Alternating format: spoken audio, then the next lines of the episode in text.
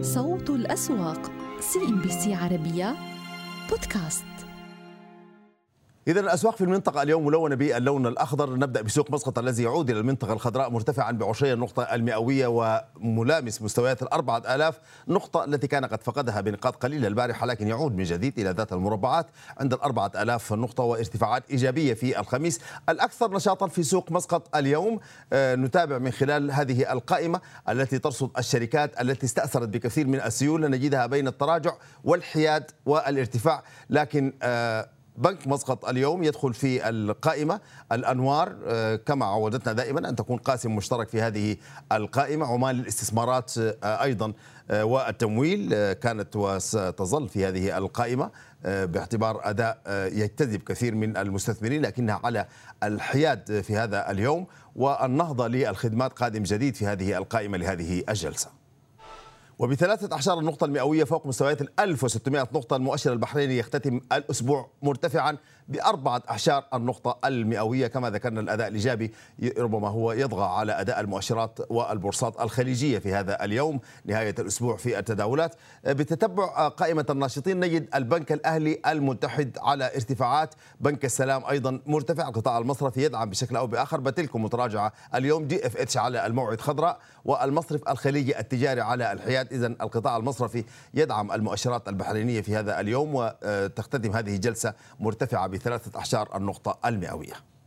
الأسواق الإماراتية رغم أنها بدأت هذه الجلسة على تباينات مؤشر أبو ظبي كان قد تراجع وتراجع معه مؤشر أبو ظبي لكن المشهد انقلب في كلا السوقين إلى اللون الأخضر وارتفاعات في الختام في سوق دبي بربع النقطة المئوية والمؤشر يعني فوق مستويات ال 1800 نقطة بارتياح. مؤشر أبو ظبي أيضا الذي بدأ هذه الجلسة متراجعا وخشي المستثمرون أن يكون المؤشر قد دخل في عمليات جني أرباح عاد واستعاد المنطقة الخضراء والمستويات أيضا الفنية غير المسبوقة التي حققها هذا المؤشر. GFH في صدارة الناشطين في آه، سوق دبي آه، دبي الإسلامي متراجع لكن رغم ذلك لم يفلح في أن يجر السوق إلى المنطقة الحمراء وهو سهم استراتيجي لكن إعمار يعني تحدث نوع من الموازنة في الكفة بارتفاعاتها اليوم وبالتالي تدعم المؤشر. دبي للاستثمار على تراجعات وشركة سوق دبي المالية أيضا على تراجعات. القطاع المالي متراجع في هذه الجلسة.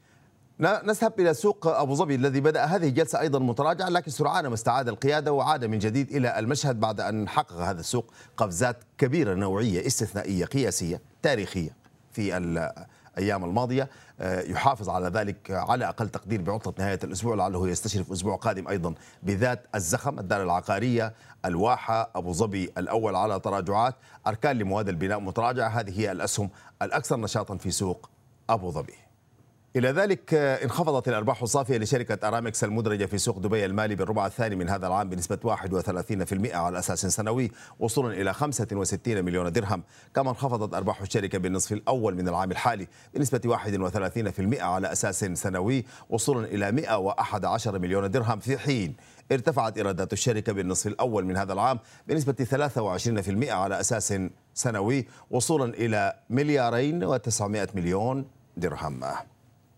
قال النائب رئيس مجلس الإدارة بدبي للاستثمار خالد بن كلبان إن الشركة تعتزم استثمار 350 مليون درهم في صندوق للتعليم خلال الأسبوعين المقبلين متوقعا عائدا ب 7% من الاستثمار في الصندوق. اولا ما زالت المبالغ غير مستثمرة.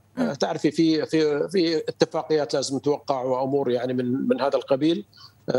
نتوقع أن صندوق بنهايه العام يعطي آه، يعني عائد على على الاستثمار.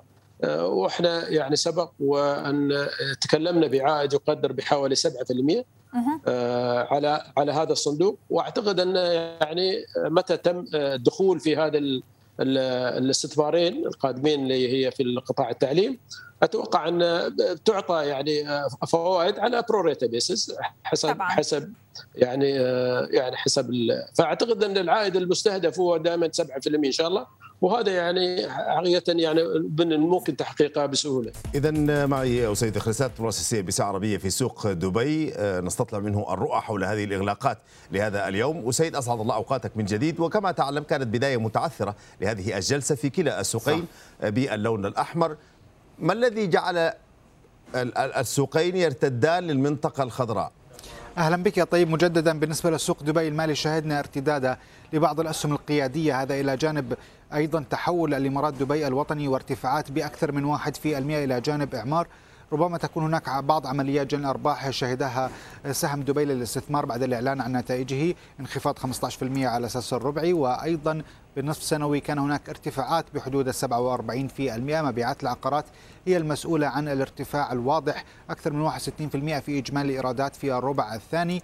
ولكن بنفس الوقت أيضا مبيعات العقارات كانت آه، تكلفتها أيضا هي الضاغطة في الربع الثاني والتي أدت إلى آه، أيضا تلك الانخفاضات في صافي الأرباح. هذا إضافة إلى تحقيق إيرادات من الاستثمارات.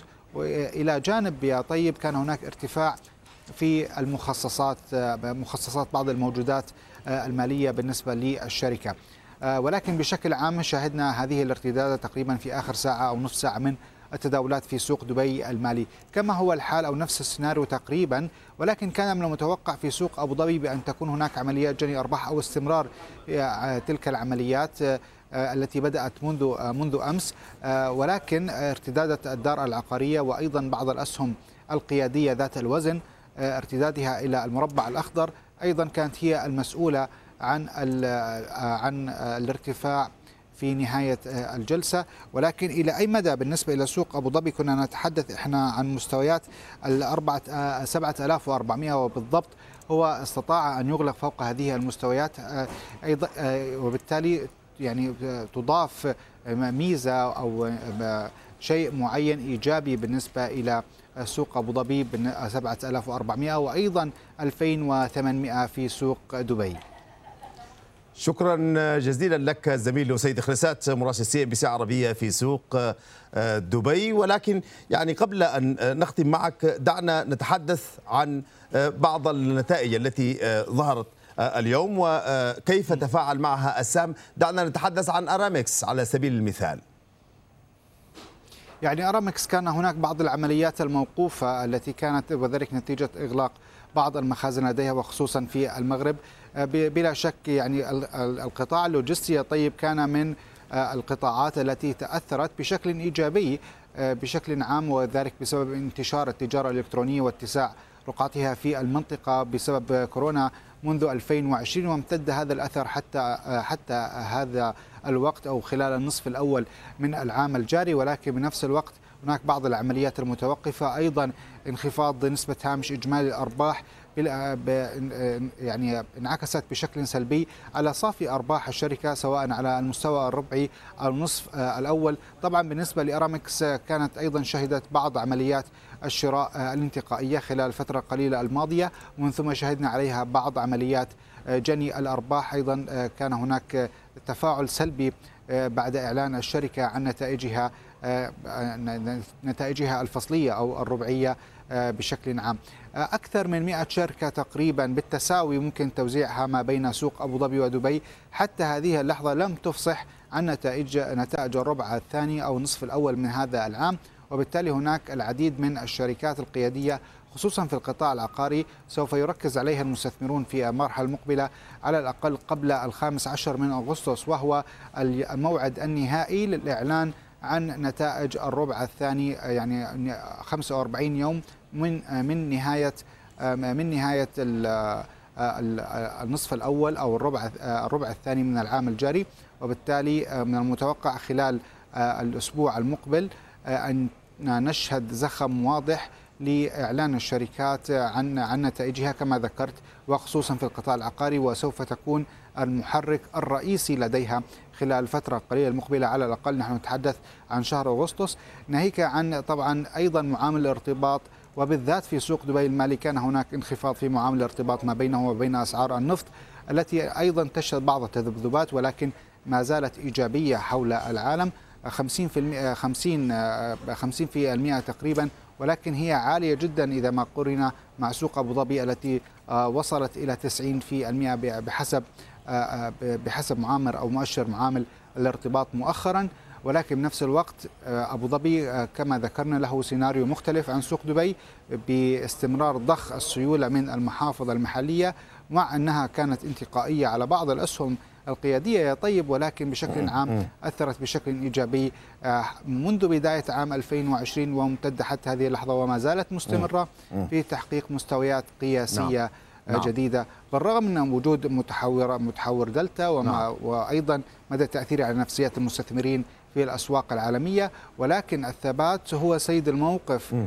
بالنسبة لهذا المتحور في الأسواق المالية الإماراتية. والتركيز أكثر على نتائج الشركات أشكرك الزميل أسيد خرسات مراسل CNBC عربية في سوق دبي إذا المؤشرات القطرية اليوم تستشرف ربما واقعا مغايرا. نحن نلامس العشرة آلاف وتسعمائة نقطة هذه المرة بعد أن مكث المؤشر فترات طويلة يحوم عند العشرة آلاف وسبعمائة وكان المدى والنطاق الفني حتى العشرة آلاف وثمانمائة وخمسين نقطة اليوم المؤشرات القطرية ربما هي مقبلة على مرحلة جديدة آه، في جلسة نهاية الأسبوع بارتفاعات تقارب نصف النقطة المئوية. المؤشر يلامس مستويات العشرة آلاف وتسعمائة نقطة ربما تكون هذه هي نقطة انطلاق جديدة جديدة للمؤشر الذي آه، أبى طوال هذه الفترة الماضية أن يتحرك قدما إلى الأمام ولم تسعفه حتى نتائج الشركات الإيجابية آه، في قطر. ورغم ذلك بقي المؤشر في حالة أداء آه، رتيب طوال هذه الفترة. اليوم قائمة الناشطين القطرية تكشف بجلاء عن هذا الاختراق الذي حدث باعتبار أن كل الشركات عاد السلام هي في المنطقة الخضراء وتستأثر بسيولة إيجابية. قامكو الطبية بلدنا الاستثمار القابضة كلها يعني تحاول أن تتماهى ربما مع التحول الجديد وأن آه، تحدث فيها عمليات آه، شراء آه، نوعية هذه المرة. ورأينا حركة اليوم بشكل أو بآخر حتى للمؤسسات الأجنبية في الدخول على خط الشراء ما دعم المؤشر العام وحدث هذا النوع من الاختراق. إذا قائمة الرابحين في قطر أيضا الفالحة التعليمية هذا القادم الجديد اليوم يتصدر مشهد الرابحين وتعود من جديد شركة الفالح التعليمية وارتفاعات بأكثر من خمسة ونصف النقطة المئوية. مجموعة المستثمرين القطريين بلدنا مجمع المناعي الكهرباء والماء الماء أيضا واحد من الشركات الداعمة للسوق. في الأخبار انخفضت أرباح شركة الدوحة للتأمين القطرية في الربع الثاني من العام الجاري بنسبة 3.7% على أساس سنوي إلى نحو 16 مليون و600 ألف ريال. بينما صعدت أرباح الشركة بنهاية النصف الأول من عام 2021 بنسبة 26.5% مقارنة بالفترة المماثلة من العام الفائت إلى نحو 40.5 مليون ريال. ودعم نمو الأرباح نصف السنوية للشركة ارتفاع صافي أقساط التأمين إضافة إلى ارتفاع إيرادات الاستثمار بنسبة 26.6 في المئة. وسهم الدوحة للتأمين يتفاعل سلبا مع هذه الأخبار بطبيعة الحال تراجعات بنصف النقطة المئوية. حققت السلامة العالمية القطرية في الربع الثاني من العام الجاري أرباحا صافية بمبلغ 21 مليون ريال مقابل صافي خسارة قدرها 48.5 مليون ريال في الربع المماثل من العام الماضي. كما تحولت الشركة إلى الربحية بنهاية النصف الأول من عام 2021 بواقع 32 مليون و400 ألف ريال مقابل تسجيل صافي خسارة في النصف المناظر من العام الماضي بمبلغ 86 مليون ريال. وعادت الشركة أسباب التحول إلى الربحية إلى ارتفاع إيرادات العقود بنسبة 25% إلى 729 مليون ريال ونمو إيرادات الاستثمار بنسبة 34 في المئة. ورغم هذه النتائج الإيجابية رأينا سهم السلام الذي يتصدر مشهد الناشطين اليوم في البورصة القطرية متراجع بقرابة واحد في المئة. مباشرة للدوحة الزميل معمر عواد من هناك. معمر أسعد الله أوقاتك بكل الخير. ويعني إذا كان ثمة شيء لافت اليوم هو استشراف مستويات جديدة 10900 نقطة. هل من الممكن أن يكون هذا ربما مدعاة لإحداث نوع من التحول في الأداء خاصة أننا في جلسة نهاية الأسبوع والتي من المفترض حسب ما هو معروف أنها تأتي يعني أكثر تواضعا.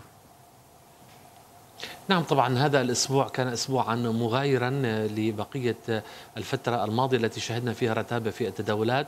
ارتفاع على مستوى الأحجام كذلك أيضا على مستوى القيم تدفق سيوله مضاربية عودة المؤسسات الأجنبية للدخول للسوق القطري عودة صافي شراء الأفراد القطريين إلى السوق. بالتالي شهدنا ارتفاعات قياسية على مستوى الأحجام والقيم بالتالي ارتفاع القيمة السوقية لبورصة قطر مكاسبها ما بين جلسة الأمس واليوم. نتحدث عن أكثر من 6 مليارات ريال قطري يفوق 632 مليار ريال قطري. الأهم من ذلك هذا الإغلاق الفني الممتاز. إغلاق أسبوع نتحدث عن 10 13900 نقطة. هذه مستويات فنية ونفسية مهمة جدا.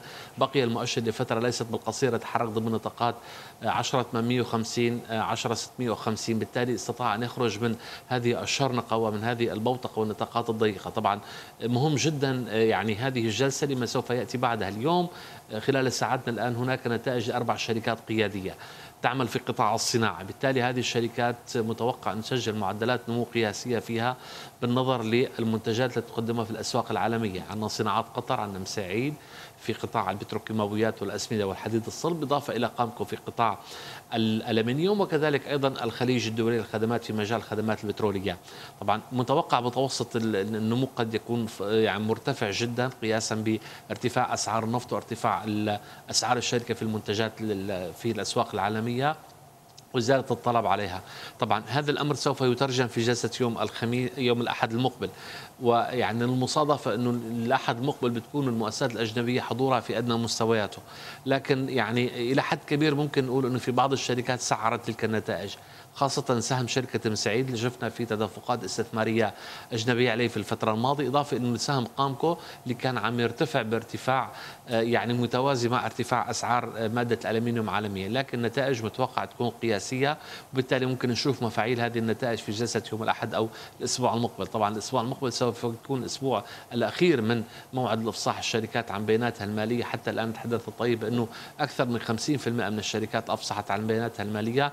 معظم تلك الشركات جاءت معدلات النمو في أفضل متوسط التوقعات خاصة في قطاع المصارف اللي شفنا في عندنا نمو 11% على أساس نصف سنوي وأكثر من 20% في الربع الأول من هذا العام لكن شفنا انه مخصصات شركة أوريدو آه، يعني آه، تقريبا آه، مليار و150 مليون ريال قطري في سوق مينمار أدى إلى تبخر يعني الأرباح المجمع البنوك وعدنا فلات يعني مرة أخرى إلى مستويات النمو. أما اليوم كان في عندنا يعني تحول السلام الربح الربحية هذا أمر جيد يعني بعد عام صعب مر على هذه الشركة. صحيح أنه جزء من هذه الأرباح هو إعادة تقييم ولكن خرجت الشركة من النطاق السالب. أيضا أداء قطاع شركات التأمين. عم نشوف أداء إيجابي. شفنا كيو إل إم شفنا الدوحة للتأمين شفنا خليج تكافلي. عم نسجل معدلات نمو إيجابية. وهذا الأمر ربما سوف يكون معنا الأسبوع المقبل مع شركة قطر للتأمين. نعم. كبرى شركات التأمين التي تستحوذ على 70% من أقساط التأمين في الدولة، اذا في أجواء إيجابية، طيب التحسن في المضاربات هذا عم يعطي روح للسوق المحلي. ويعيد إلى نوع الحيوية والحراك. والرشاقه التي كانت عليها فيما خاصه في الربع الأول من هذا العام. جيد، يعني أنت تعلم معمر أن نتائج أعمال الشركات آه، لم تفلح في أن آه، تقود السوق إلى إلى النور إلى المربعات الخضراء. الآن في ظل النتائج أيضا التي تترى في المؤشرات القطرية هل ثم تأثير وإلى أي مدى من الممكن أن يستمر المؤشر بهذا الزخم؟ طيب غياب المضارب عن السوق المحلي في الفترة الماضية آه، لم يكن له مفعيله على السوق. بالتالي شهدنا نوع من الرتابة وتجاهل لنتائج الأعمال وتجاهل لمؤشرات الاقتصاد الكلي وتجاهل الارتفاع القياسي في أسعار النفط والغاز الطبيعي المسال الآن عم نشوف يعني آه، طيب سهمي السلام واستثمار القابضة اللي كان نجمات تداولات هذا الأسبوع مع أحجام وكميات مليونية عاد الحياة إلى السوق. وشفنا أنه هذين السهمين اللذان هما أساساً خارج تركيبة المؤشر ولا وزن لهما في المؤشر. لكن جذب سيولة حرك السوق من جديد. شفنا عم نشوف ال 450 مليون وعم نشوف 550 مليون. إذا في حراك. ما بننسى أنه أيضا دخول وافد جديد إلى السوق القطري شركة مقدام هذا الأسبوع. إلى حد ما حرك شيء من المياه الراكدة. يعني هذا الشكل الرتيب من التداولات بدأنا نخرج منه. هذا الأسبوع كانت البداية، هل سوف يستمر معنا هذا هذا الأمر الأسبوع المقبل؟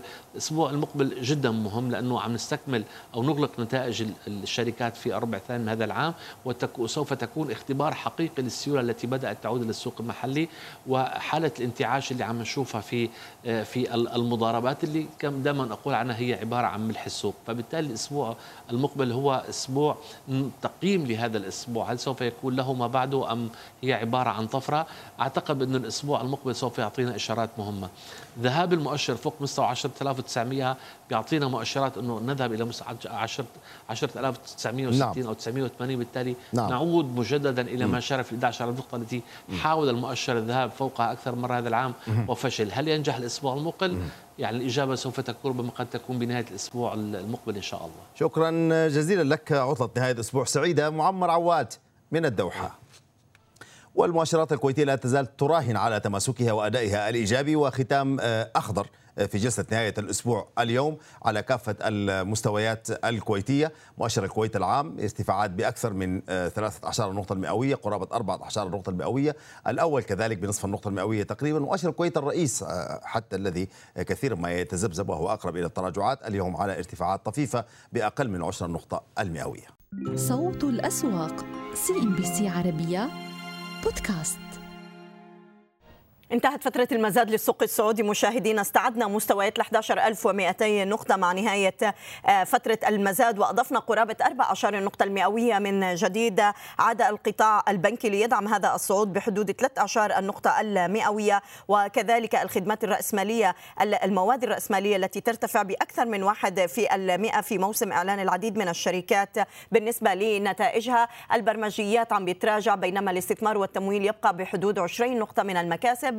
إدارة وتطوير العقارات على ارتفاعات السيولة. اليوم مع نهاية الأسبوع عم نتحدث فقط عن 7 مليار و433 مليون وبصافي شراء يقترب من 326 مليون و200 ألف ريال. دار الأركان تبادل مراكز واضح اليوم كان ما بينها وما بين الخليجية للتأمين ليصعد السهم وينشط ب 12 مليون لمستويات ل 10 و42 هللة الخليجية العامة للتأمين واضح عليها سيولة من بداية التداولات بعد ما أعلنت عن بيعها الحقوق الغير مكتتب فيها ب 8 مليون و200 ألف سهم وبقيمة تصل إلى 16 مليون و900 ألف ريال.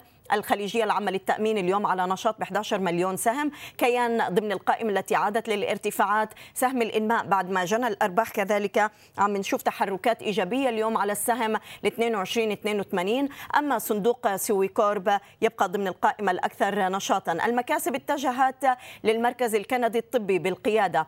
الأسهم الجديدة والوافدة إلى السوق تتصدر قائمة الارتفاعات. سبكيم عم بيضيف أكثر من 4% تكافل الراجحي وصندوق Swicorp كذلك عند 865 هللة الخليجية العامة للتأمين يتراجع ولاء للتأمين أيضا بعد ما أعطتنا نتائجها السهم يخسر قرابة 3% سايكو وسهم معادن اليوم آه، أعلى مكاسب تاريخية عم تشهدها الشركة بعد ما حققت أرباح قدرها آه، قرابة المليار و865 مليون ريال مع نهاية النصف الأول وأرباح الربع الثاني تصل لقرابة المليار و164 مليون ريال. السهم بقي عليه ضغوطات لمستوى 68 عشر هلالات والاتحاد للتأمين التعاونية كذلك يتراجع.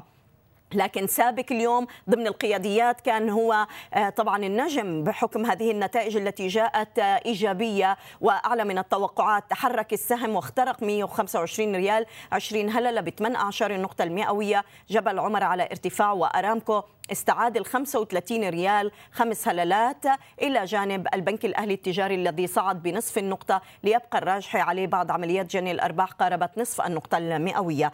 لكن بنتائج الأعمال كما ذكرنا انخفضت أيضا الأرباح الصافية قبل الزكاة لشركة ولاء للتأمين التعاوني السعودية بالربع الثاني من هذا العام بنحو 63% على أساس سنوي لتصل إلى ما يقارب الأحد عشر مليون ريال. في حين تكبدت الشركة خسائر صافية بالنصف من هذا العام قدرها 13 مليون ريال. بالمقارنة بأرباح صافية كانت حققتها الشركة بالفترة المماثلة من العام الذي سبق بلغت نحو 18 مليون ريال. أرجعت الشركة سبب تحولها للخسارة بالنصف الأول من هذا العام إلى ارتفاع صافي المطالبات والمنافع الأخرى المتكبدة بمقدار 180 مليون ريال. للحديث أكثر حول نتائج ولاء للتأمين ينضم إلينا من الخبر جونسون فارغيز الرئيس التنفيذي لشركة ولاء للتأمين التعاونية. سيد جونسون أهلا بك معنا. كيف يمكن أن نفسر خسائر فترة النصف الأول آه، بالنسبة للشركة؟ وهل يمكن أن يتم تعويضها بفترة النصف الثاني من هذا العام؟ السلام عليكم. Thank you for having me. شكرا لوجودي معكم. بالنسبة لي من المهم جدا أن أشرح ما حدث. Uh, وشكرا لإتاحة هذه الفرصة. بالنسبة لي ولاء كشركة. كان لدينا uh, مليار مارك في النصف الأول من العام. وكانت الأرباح في نفس وكانت بالنسبة لي الأرباح في العام الفائت. كان لدينا خسائر. السبب الرئيسي يعود إلى إذا ما نظرنا في الربع الأول من عام 2021 كان لدينا مزيد من الخسائر والتي نتجت عن آه، التأمينات الخاصة بالسيارات والتأمينات الصحية. ويسعدني أن الخسائر قد تراجعت في الربع الثاني فلقد كان هناك خسائر فنية في السيارات فقط وأصبح هناك تعادل في النسبة. إذا ما سألتني عن النصف الأول من هذا العام أنا واثق أنه سيكون لدينا نتائج أفضل خلال الستة أشهر القادمة وبعد ذلك بالنسبة لنا. وأعتقد أن الأسوأ قد ولى وأن محفظة السيارات إذا ما نظرنا إلى الاتجاهات إن المحفظة الخاصة بالسيارات تتحسن فيما يتعلق بالربحية وأنا واثق أيضا أنه سيكون لدينا نصف أفضل في النصف الثاني من العام ومستقبلا نعم لكن إذا ما تحدثنا يعني عن نوعية الأقساط المكتتبة ما بين السيارات وما بين القطاع الصحي سيد جونسون أيهما الأكثر تأثيرا على نتائج الشركة خلال هذه المرحلة؟ فيما يتعلق بالخسائر قطعا كانت الأعمال الخاصة بالسيارات لأنه في العام الفائت كان عاما جيدا بسبب الإغلاقات وما شاهدناه في الشارع هو أن هناك الكثير من الحوادث التي حدثت. هذا بالإضافة إلى تصحيح الأسعار آه، بسبب اللاعبين الجدد الذين أتوا إلى هذا الأمر. ولكن بالنسبة لي ولا كان لدينا الكثير من الإجراءات التصحيحية التي اتخذناها وصححنا من الوضع وأيضا أصبح هناك تحسن. إذا فيما يتعلق بالخسائر. أو فيما يتعلق بالأداء كان السبب هو الأعمال الخاصة بالسيارات ولكن من ناحية التأمينات لدينا نمو في قطاع الصحة وقطاع المدخرات. كما لدينا بعض البنود الجديدة مثل الطاقة كما أننا قمنا أيضا بالنمو في الخطوط الخاصة بالالتزامات. نعم. بالمقابل يعني بفترة الربع الثاني وإن جاءت الأرباح لكن هي تعتبر نسبيا أقل من نفس الفترة من العام الماضي سيد جونسون. وهنا أتساءل نتساءل أيضا عن تأثير عقد أرامكو الذي أبرمتموه بنسبة العشرين في المئة ما هو أثره على الشركة خلال هذه المرحلة؟ فيما يتعلق بعقد أرامكو لم يكن لديه أي أثر كبير على الأرباح لأن هذا حساب يتعلق بالتأمين وطبعا لم يؤثر على صافي الأرباح أو الأقساط ولكن بما أنه هذا العقد كان تأثيره قليل جدا ولكننا نتمنى بما أن هذا هو العام الأول حيث أن الشركة اتخذ اتخذت حصة بسيطة في المحفظة الاستثمارية إلا أننا نتمنى أن نستفيد من هذا النوع من الحسابات على المدى الطويل. نعم. ماذا عن حجم العقود المبرمة يعني مع الجهات الحكومية؟ إلى أي مدى في توجه لمزيد من العقود المماثلة كما شاهدنا مع أرامكو بالنسبة لولاء للفترة المقبلة سيد جونسون؟ لا يمكنني التعليق على العقود المستقبلية ولكن بالنظر إلى الطلبات التي نحصل عليها نعتقد أنه سيكون هناك الكثير من المشروعات الجديدة التي سوف تأتي خلال ستة, عشر ستة أشهر القادمة أو العام القادم. بما أن ولاء هي الشركة الوحيدة في سوق التأمينات السعودية والتي تم تصنيفها من قبل قبل موديز وأيضا لديها حصة عادلة من هذه العقود. الوقود وهذا ما نعتقده. نعم. أنتم لجأتم بشهر يوليو لعملية إيقاف زيادة رأس المال سيد جونسون لحين البت فيما يتعلق بالاندماج آه، مع آه، شركة ساب. يعني بالنسبة لهذا الاندماج إلى أين وصلت المفاوضات؟ ومتى نتوقع أن يرى النور؟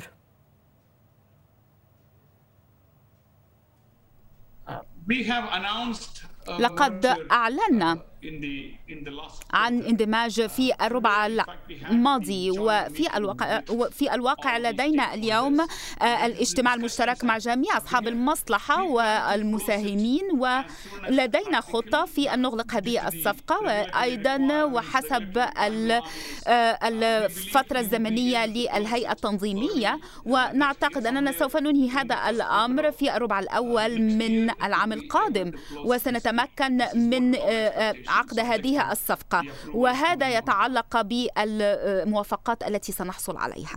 هل نتوقع إذا زيادة رأس المال مباشرة بفترة الربع القادم؟ سيد جونسون بعد إتمام هذه الصفقة؟ بمجرد أن يتم إنهاء أو أن يتم عقد هذه الصفقة إذا حدث هذا الدمج فهذا سيأتي بنسبة من رأس المال إلى الشركة. إذا سيكون لدينا مبالغ إضافية نحتاجها وفيما يتعلق بهذا مستقبلا. فأعتقد أن هذا سيزيد من رأس رأس المال وذلك لبقية الأشهر. نشكرك سيد جونسون فارغيز الرئيس التنفيذي لشركة ولاء للتأمين التعاوني. كنت معنا من الخبر. شكرا جزيلا لك. إلى ذلك قال مدير عام شركة إسمنت المنطقة الشمالية السعودية عبيد بن سعد السباعي بلقاء مع CNBC عربية. قال إن الإسمنت الأبيض يشكل 30% من إنتاج الشركة في المملكة وأشار إلى أن الشركة في طور المناقشات مع الشركات المحلية لتوريد الإسمنت البترولي محلياً. تقريبا الإسمنت الأبيض آه، للشركة كلها بشكل عام آه، يشكل حوالي الآن 30% آه، من إنتاجنا في السعودية. وبنسب أقل سواء كان في الأردن أو في تصديرنا للعراق. والله إحنا بالنسبة للاسمنت البترولي آه، بدأنا في الإنتاج ولكن آه، أساس تدخل في الأسواق آه، يعني تأخذ وقت طويل. بدأنا في تصدير بعض الشحنات للقرن الأفريقي ولا نزال يعني إلى الآن في طور المناقشات مع الشركات المحلية لتوريده محليا. وينضم إلينا من الرياض دكتور عبد الله باشر رئيس مجلس إدارة تيم 1 للاستشارات المالية. أحييك دكتور عبد الله وشكرا على وجودك. نهاية أسبوع إيجابية عم نشهد فيها صعود يقارب الواحد ونصف في المئة على مدار جلسات التداول بالنسبة للتاسي. استعدنا مع نهاية هذا الأسبوع ل 11200 نقطة ويبدو بانه تحركات ونتائج سابق التي جاءت أعلى من التوقعات كانت عامل أساسي بهذا الدعم. هل يمكن أن يتواصل الارتفاع برأيك مدعوم بنتائج الاعمال الأعمال. آه، مرحبا ميسا ومشاهدي ومشاهدات ال CNBC. آه، طبعا أنت لاحظتي في خلال اليومين طبعا وحتى في بداية آه، نشاط اليوم. المؤشر تقريبا خسر حوالي 50 نقطة. استعادها الآن بدا يعود إلى كسر ال 11200 وهذا طبعا نتيجة كما تكرمت نتيجة لعملية إعلان النتائج خاصة في قطاع البنوك سابق كذلك. فبالتالي كانت نتائج أكثر من آه، التوقعات فهذا أدى نشاط الحقيقة وأدى نوع من الثقة للمتداولين في السوق سواء كان متداول مستثمر أو متداول آه، متاجر أو مضارب. إنه أسهمه ممكن أن تتوجه إلى الصعود. من ناحية تقريبا لو قريناها من ناحية الشمولية مع التحليل المالي والفني سنجد أنه المؤشر لديه آه، قوة دفع آه، للصعود إلى أعلى من 11200 نعم. يعني واضح أيضا حتى كان في حركة استباقية دكتور بالنسبة لنتائج سابق على السهم. يعني من بداية الأسبوع إحنا عم نشهد دخول عمليات شرائية وسيولة على سهم سابق اليوم. ما هو رأيك بهذه النتائج وهذا التحول اللي شاهدناه للربحية بالنسبة للشركة؟ إلى أي مدى ساهمت يعني ارتفاعات أسعار النفط اليوم أيضا بدعم هذا الصعود والتحول للربحية؟ طبعا ما في شك أنا أعتقد إنه اللي ساعد أكثر خاصة بالنسبة لصناعة البتروكيمياء والسابق هي عملية فتح الأسواق العالمية. فهذا أدى خاصة إنه خاصه زي السوق الصيني وشرق آسيا ولكن لا زالت هناك بعض. أنا أعتقد إنه عملية ارتفاع كما تكرمتي سعر النفط لأنه النفط وصناعه البتروكيمياء متلازمان فعندما يرتفع إحداهما يرتفع الآخر آه، بنفس التوجه وقد تختلف النسب وفقا لعملية العرض والطلب والاحتياجات. نعم. آه هذا هذا واحد طبعا كعامل. العامل الآخر أعتقد إن تعود لو لو رجعنا شوية سنجد إنه حجم السيولة في السوق لم تتعدى 7 مليار ويمكن وصلت إلى 6 مليار خلال الفترة هذه فهذا معناه أدى إلى تماسك الأسعار ما هناك عملية بيع ولكن زي ما تكرمتي كان هناك عملية شراء خاصة للتوقع بأنه سابق آه، ستكون نتائجها قوية. نعم، آه، يعني أيضا معادن الملفت دكتور اليوم آه، يعني في تباين بتفاعل الشركات مع نتائجها.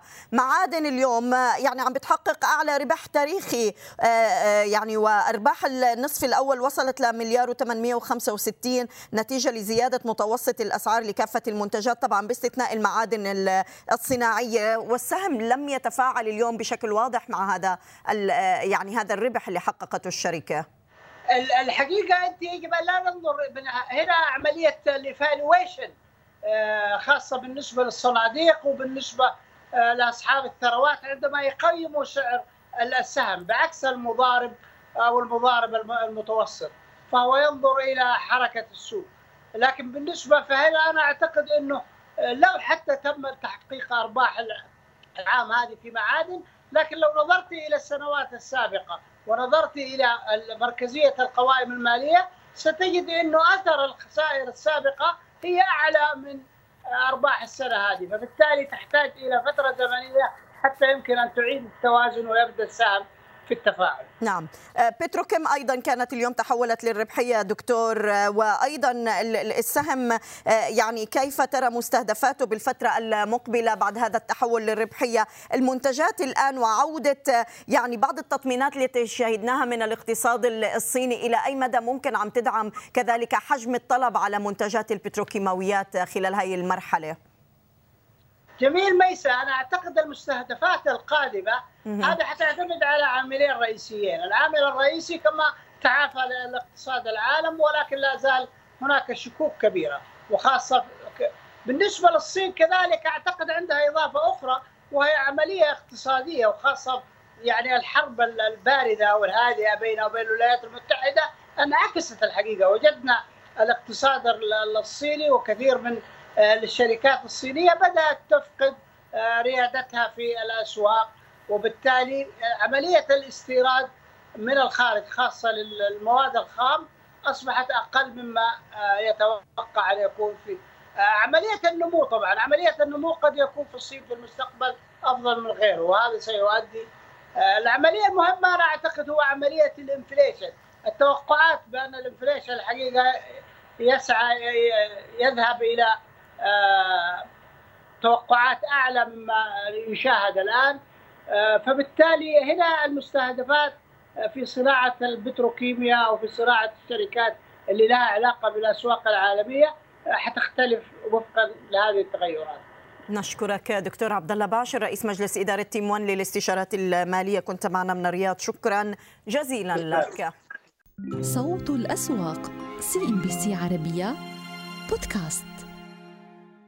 أهلا بكم من جديد. نهاية إغلاقات متباينة على المؤشرات المصرية لكن الرالي مستمر على ال EGX 70 بصعوده من جديد بأكثر من 42 نقطة المئوية ل 2824 نقطة أعلى مستويات على الإطلاق أسبوعية عم نشهدها على المؤشر وال thirty تحركات هامشيه صوب الصعود ل 10723 نقطة ليبقى ال100 أيضا داعم بحدود ال1.8 النقطة المئوية التحركات اليوم مع نهاية الجلسة. بقيت على القياديات ضمن الإغلاقات الإيجابية بالنسبة للبنك التجاري الدولي 57 80 آه، قرش ب 20 نقطة المئوية. لكن عزز المصرية للاتصالات من صعوده ل 14 54 إعمار مصر استقر النساجون تراجع بربع النقطة وعامر جروب بتحركات قاربت 13 النقطة المئوية.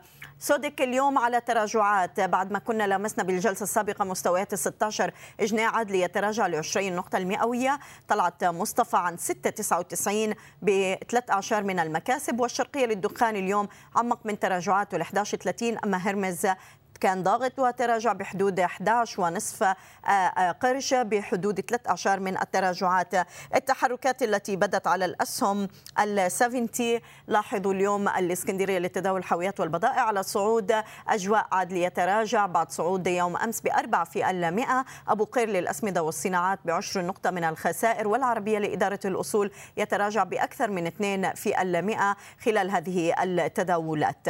من الأخبار التي راقبناها أيضا بالنسبة للشركات المصرية قالت GB Auto المصرية بأن شركة تابعة لها قررت عدم تجديد عقد التوزيع الموقع مع شركة جيلي الصينية لأسباب استراتيجية. وأضافت الشركة في بيان على البورصة المصرية أنها تؤكد التزامها الكامل تجاه ملاك سيارات جيلي المباعة حتى نجاح شركة جيلي الصينية بالتعاقد مع وكيل محلي جديد. سهم GB Auto تراجع اليوم بواحد وربع النقطة المئوية بعد هذه الأخبار. قالت شركة السويدي إلكتريك في إفصاح للبورصة المصرية اليوم إن شركة السويدي إلكتريك للتجارة والتوزيع التابعة لها قد وقعت ملحق عقد لتنفيذ شبكة كهرباء بقيمة 190 مليون جنيه. سهم السويدي اليوم كان على مكاسب اقتربت من 18 النقطة المئوية. أعلنت شركة المنصورة للدواجن عن قيام شركة زيتا للاستثمار المحدودة ببيع عدد 650 ألف سهم بالشركة في صفقة بلغت قيمتها 27 مليون و300 ألف جنيه. وبذلك تصل نسبة مساهمتها بعد تنفيذ الصفقة إلى 6.78% من أسهم الشركة. وكانت حصة الشركة قد وصلت إلى 9.9% قبل بيع جزء من حصتها. المنصورة للدواجن اليوم تراجع بأكثر من أربعة في المئة مع نهاية الجلسة. للحديث أكثر حول إغلاقات السوق المصري ينضم إلينا من القاهرة سيد ياسر المصري العضو المنتدب لشركة العربي الإفريقي لتداول الأوراق المالية. أستاذ ياسر أهلا بك معنا وشكرا على وجودك. يعني واضح بأنه الأسهم المضاربية تعود مع نهاية الأسبوع لقيادة المشهد من جديد وعم نشوف أعلى مستويات تقريبا آه، سعرية عم بيوصل لها المؤشر كتداولات أسبوعية. آه، مع تحركات هامشية على القياديات كيف ممكن نقيم تحركات السوق مع نهاية هذا الأسبوع؟ هي تحركات السوق زي ما هي موجودة بقى لها كذا أسبوع إن هي متأثرة كلها أو موجودة كلها في EGX 70 لأن في في يعني تغير في سلوكيات المستثمر أو آه، تغير في نهج طريقة التداول بتاعته من آه، سنة لسنة أو السنة اللي فاتت أو السنة اللي قبليها مقارنة بالسنة دي. آه، والتركيز على 70 لأن النوع بقى آه، يعني المستثمر قاعد يفكر أو بص كده على المشهد من بعيد لو فرضنا دوت يعني لقى إن EGX 30 أحجام تداوله آه، أو ال free float من أسهمه كبير جدا. فصعب إنه يطلع بالأسهم خاصة إن في انخفاض في حجم تداول الأجانب في السوق المصري. يعني الأجانب مثلا السنة اللي فاتت كانوا بيشتغلوا في اليوم في داخل السوق. بحوالي 26 مليون دولار. النهارده بيشتغلوا بحوالي 19 مليون دولار. ده غير إن ال 26 مليون دولار دي كانت انخفاض من انخفاض قبل كده. فطبعا عشان يعمل كده أو عشان يخرج من هذا المأزق عمل إيه؟ ركز في الأسهم اللي ال free float بتاعها قليل. وتداول عليها بشكل أكبر من الأسهم اللي ال free float بتاعها عالي. فنلاقي مثلا إن بقى في EGX 30 اللي هو الأصول ده المؤشر اللي بيقود البورصة في خمس أسهم هم اللي زي حجم تداول ملحوظ وكبير زي CIB السويدي عز حديد والنوعيه دي من الأسهم. نعم. في نظير إن في في EGX 70 وفوري طبعا معاهم. في EGX 70 آه لا الأسهم بقى فيها كتير جدا وبتعمل تداول أكتر أكتر من اللي بيحصل في الأسهم المدرجة في EGX 30 زي زهراء المعادي زي أجواء زي ما حضرتك كنت لسه متفضلة وقايلة أجواء. زهراء المعادي أجواء آآ آآ شرم دريمز وهكذا من نوعيات كتير قوي من أسهم. كل الشغل عليه. تمام. ليه؟ لأن حجم التداول بتاعهم أو ال free float بتاعهم قليل. حجم تداول المطروح للبورصة أو اللي بيتداول في البورصة قليل. فسهل إن بعض المستثمرين المصريين يقودوا السهم إلى أعلى. وبالتالي حصل جذب. المستثمر في الآخر أنا عايز أكسب. فحصل جذب أو خروج المستثمرين من أسهم المدرجة ب EGX 30 وراحوا ل EGX 70 لأن لقوا نفسهم بيكسبوا. والدليل على كده نبص على المؤشرات. نشوف المؤشر بس سيد ياسر قد إيه قد إيه يعني هذا الصعود اللي عم نشهده على الأسهم؟ يعني هل في بعض الأسهم المدرجة بال 70 وصلت لمرحلة تشبع شرائي؟ آه آه حصل. اللي حضرتك بتقوليه ده صح إن في حصل تشبع شرائي بس في حاجة تانية. إن عدد الأسهم المتداولة زي ما هي هي دي النقطة أو يعني نقطة الارتكاز اللي بتدور عليها كل الأحداث. okay. عدد الأسهم المطروحة ك free float أو تداول حر ينفع الناس تشتريها قليلة. فلما حد بيخش بتبقى في قوة الفلوس هي اللي لها الكلمة الأخيرة. بيخش بقوة نقدية عالية اللي هي نسبيا بالنسبة للمصريين عالية بالنسبة للأجانب هي مش عالية. فهو ما يقدرش يعمل الكلام ده في CIB ما يقدرش يعمل الكلام ده في أي سهم تاني. فلما بيخش يشتري الكلام دوت في أسهم ال free float زي زهراء المعادي قليل أو ريماس أو الكلام حجم التداول الحر قليل بيعرف يزق الأسهم لفوق. بصرف النظر هي كانت تشبعت سعريا أو بمعنى أصح حصل نمو في السهم أكتر ما حصل نمو في الشركة. يعني سعر السهم نما أكتر ما نمت الشركة كربحية. نعم. ولكن الناس ملهاش دعوة بالناحيه المالية بتاعت السهم. الناس ليها دعوة بالناحيه السعرية هو ده اللي بيكسبني. أنا مش ما عنديش مشاكل أخش سهم ب 40 جنيه ما دام هيبقى ب 45 إنما عندي مشاكل أخش بسهم ب 20 جنيه مع إنه قيمته الحقيقية أو ال fair value بتاعته 40 جنيه بس السهم هيبقى ب 15 أخش فيه ليه؟ تمام. هو بيجري ورا السعر والأسعار كل ما بتطلع كل ما بتجيب مستثمرين تانيين بيخرجوا من 30 ويروحوا ل 70 فهي دي دلوقتي الناس خلقوا سوق تاني وحولوا ورق. ما كانش liquid بقى liquid وده الفضل ليهم. يعني زهراء المعادي دي ما كانتش liquid ما كانش ما كانش فيه سيولة في السهم. صحيح. بقى سهم بيعمل أكبر تداولات في السوق النهارده. تمام. طيب. دي تحسب للمستثمرين اللي اللي حولوه كده. إحنا هنراقب أيضا تحركات المركزي أستاذ ياسر مع نهاية جلسة اليوم يعني والقرارات المتعلقه بالفدرالي قد ممكن نشوف أثرها بجلسة يوم الأحد على السوق. أو عفوا المركزي المصري وليس الفدرالي طبعا. أنا أقصد المصري المركزي المصري.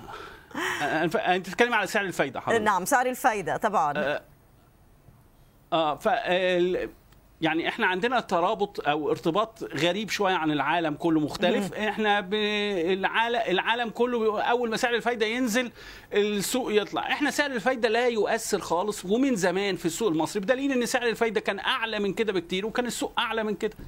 السوق المصري وصل ل 18000 نقطة بأعلى أسعار فايدة في العالم. ونزل نعم. دلوقتي بأدنى أسعار فايدة فهو لا غير مرتبط تماما بأسعار الفايدة. حتى مستويات التضخم أستاذ يعني ياسر. حاجة زي يعني إحنا حتى على مستوى العالم عم نشوف مستويات تضخم كبيرة يعني عم تحتسبها البنوك المركزية بقرارات السياسة النقدية. مستويات التضخم اللي عم نشوفها بمصر برأيك إلى أي مدى هي ممكن تكون محفز اليوم لاتخاذ أي قرار؟ بالنسبة لقرار المركزي أو توقعي القرار المركزي اللي هو ينخفض أو يزود الفايدة أو يخلص أنا ما أقدرش أتكلم في الحكاية دي لأن العرب الأفريقي بنك related بالبنك المركزي فأنا ما أقدرش يعني في نسبة شراكة فيه فأنا ما أقدرش أتكلم في حاجة زي دي. نعم. للأسف يعني. نشكرك سيد ياسر المصري العضو المنتدب لشركة العربي الإفريقي لتداول الأوراق المالية. كنت معنا من القاهرة شكرا جزيلا لك. صوت الأسواق CNBC عربية بودكاست.